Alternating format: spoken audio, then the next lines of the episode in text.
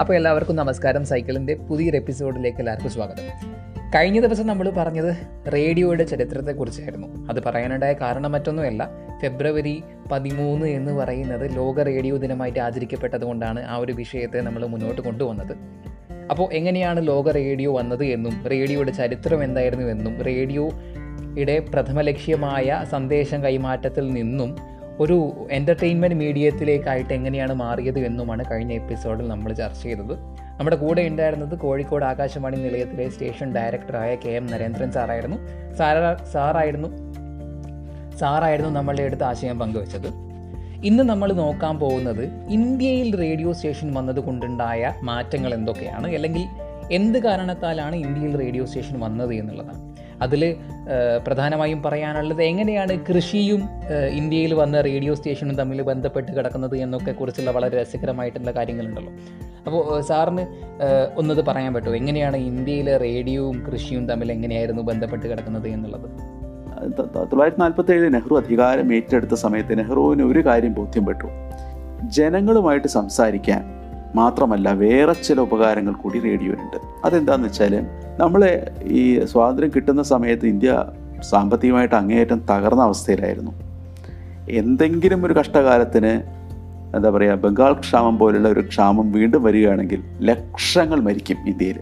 കാരണം അത്രയും ദുർബലമായിരുന്നു ഇന്ത്യയുടെ അവസ്ഥ അന്ന് സാമ്പത്തിക അവസ്ഥ അങ്ങനെ ഒരു എന്താണ് ഒരു പട്ടിണി മരണം ഉണ്ടാവാൻ സാധ്യതയുള്ള ഒരു രാജ്യമായിരുന്നു ഇന്ത്യ. അതുകൊണ്ട് ഇമ്മീഡിയറ്റ് ആയിട്ട് നമ്മുടെ കൃഷി വികസിപ്പിച്ചേ പറ്റൂ. അല്ലെങ്കിൽ ഇന്ത്യയ്ക്ക് സർവൈവ് ചെയ്യാൻ പറ്റില്ല. അങ്ങനെയാണ് ഗ്രീൻ റെവല്യൂഷൻ ഉണ്ടാക്കിയത് അദ്ദേഹം. പക്ഷേ ഗ്രീൻ റെവല്യൂഷന് ഒരു പ്രശ്നമുണ്ട്. കാരണം പുതിയ ശാ ഈ എന്താ പറയുക കൃഷിയുടെ ആധുനികവൽക്കരണമാണ് അതിന്റെ പ്രധാനപ്പെട്ട ഒരു കാര്യം. പുതിയ വിത്തുകൾ പുതിയ രീതിയിലുള്ള ജലസേചനം ഒക്കെ അതിൽ വരുന്നുണ്ടല്ലോ.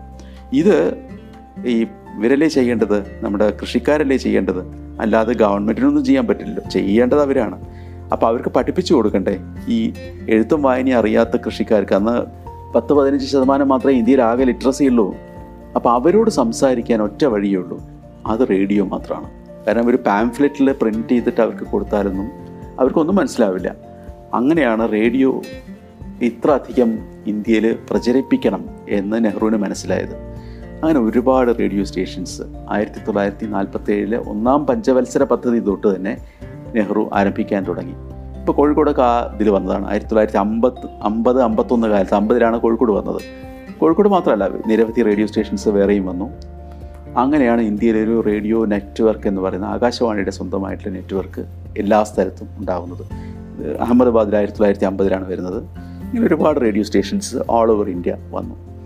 അങ്ങനെ അതിന്റെ ഫലമായിട്ടാണ് ഈ കൃഷി സാധാരണക്കാർക്ക് കൊടുക്കുക എന്നൊരു പ്രധാനപ്പെട്ടൊരു മെസ്സേജ് അതിലുണ്ടായത്.